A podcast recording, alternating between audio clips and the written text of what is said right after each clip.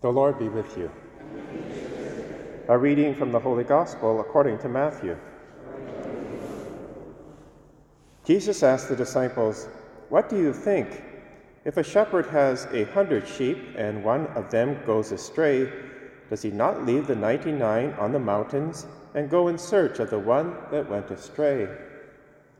And if he finds it, truly I tell you, he rejoices over it more than over the 99 that never went astray. So it is not the will of your Father in heaven that one of these little ones should be lost.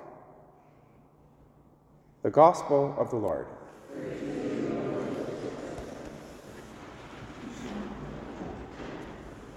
The great masterpiece, Handel's Messiah, is built around the opening verse of today's first reading. Comfort, O comfort my people, says the Lord. Speak tenderly to Jerusalem and cry to her that she has served her term. This indeed is the most encouraging words ever written in sacred scripture. What's amazing, and that was written at a time when Israel, the nation, had failed the Lord. They had been chosen out of captivity in Egypt.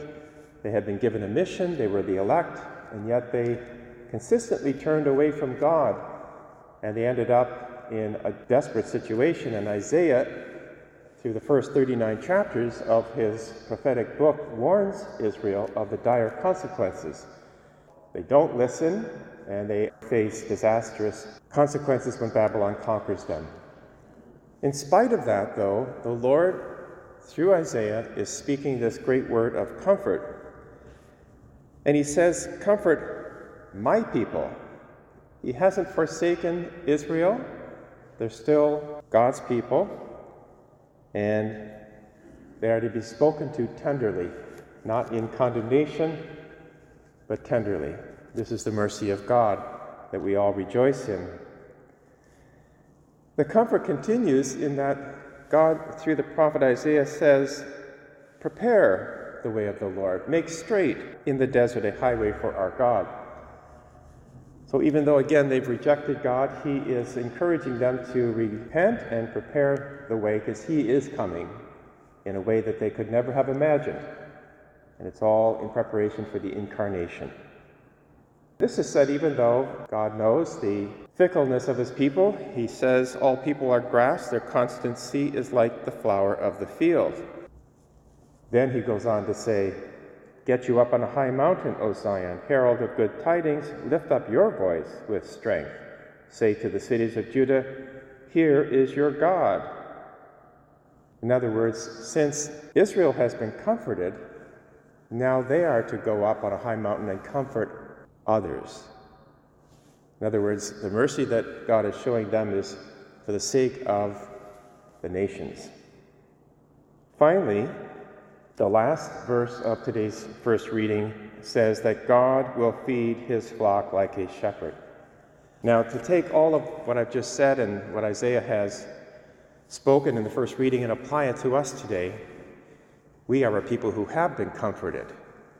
We were comforted in our baptism every time we go to confession, and we have been tasked with this great joy of proclaiming comfort now to others we have prepared a way for the Lord. You're here, you've prepared your hearts, and the Lord has come to feed us like a good shepherd with himself, the Eucharist.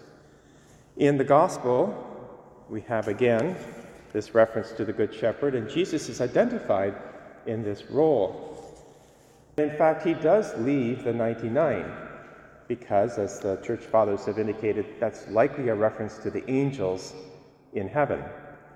They don't need protection, they're secure in the beatific vision. But he does leave them and come to the one lost sheep with is fallen humanity, us. So again, the mercy, the gentleness of all of our readings today should give us great consolation.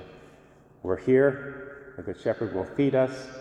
We are going to be strengthened for the task that we have to go out and comfort others who don't yet know the good news. Let us pray.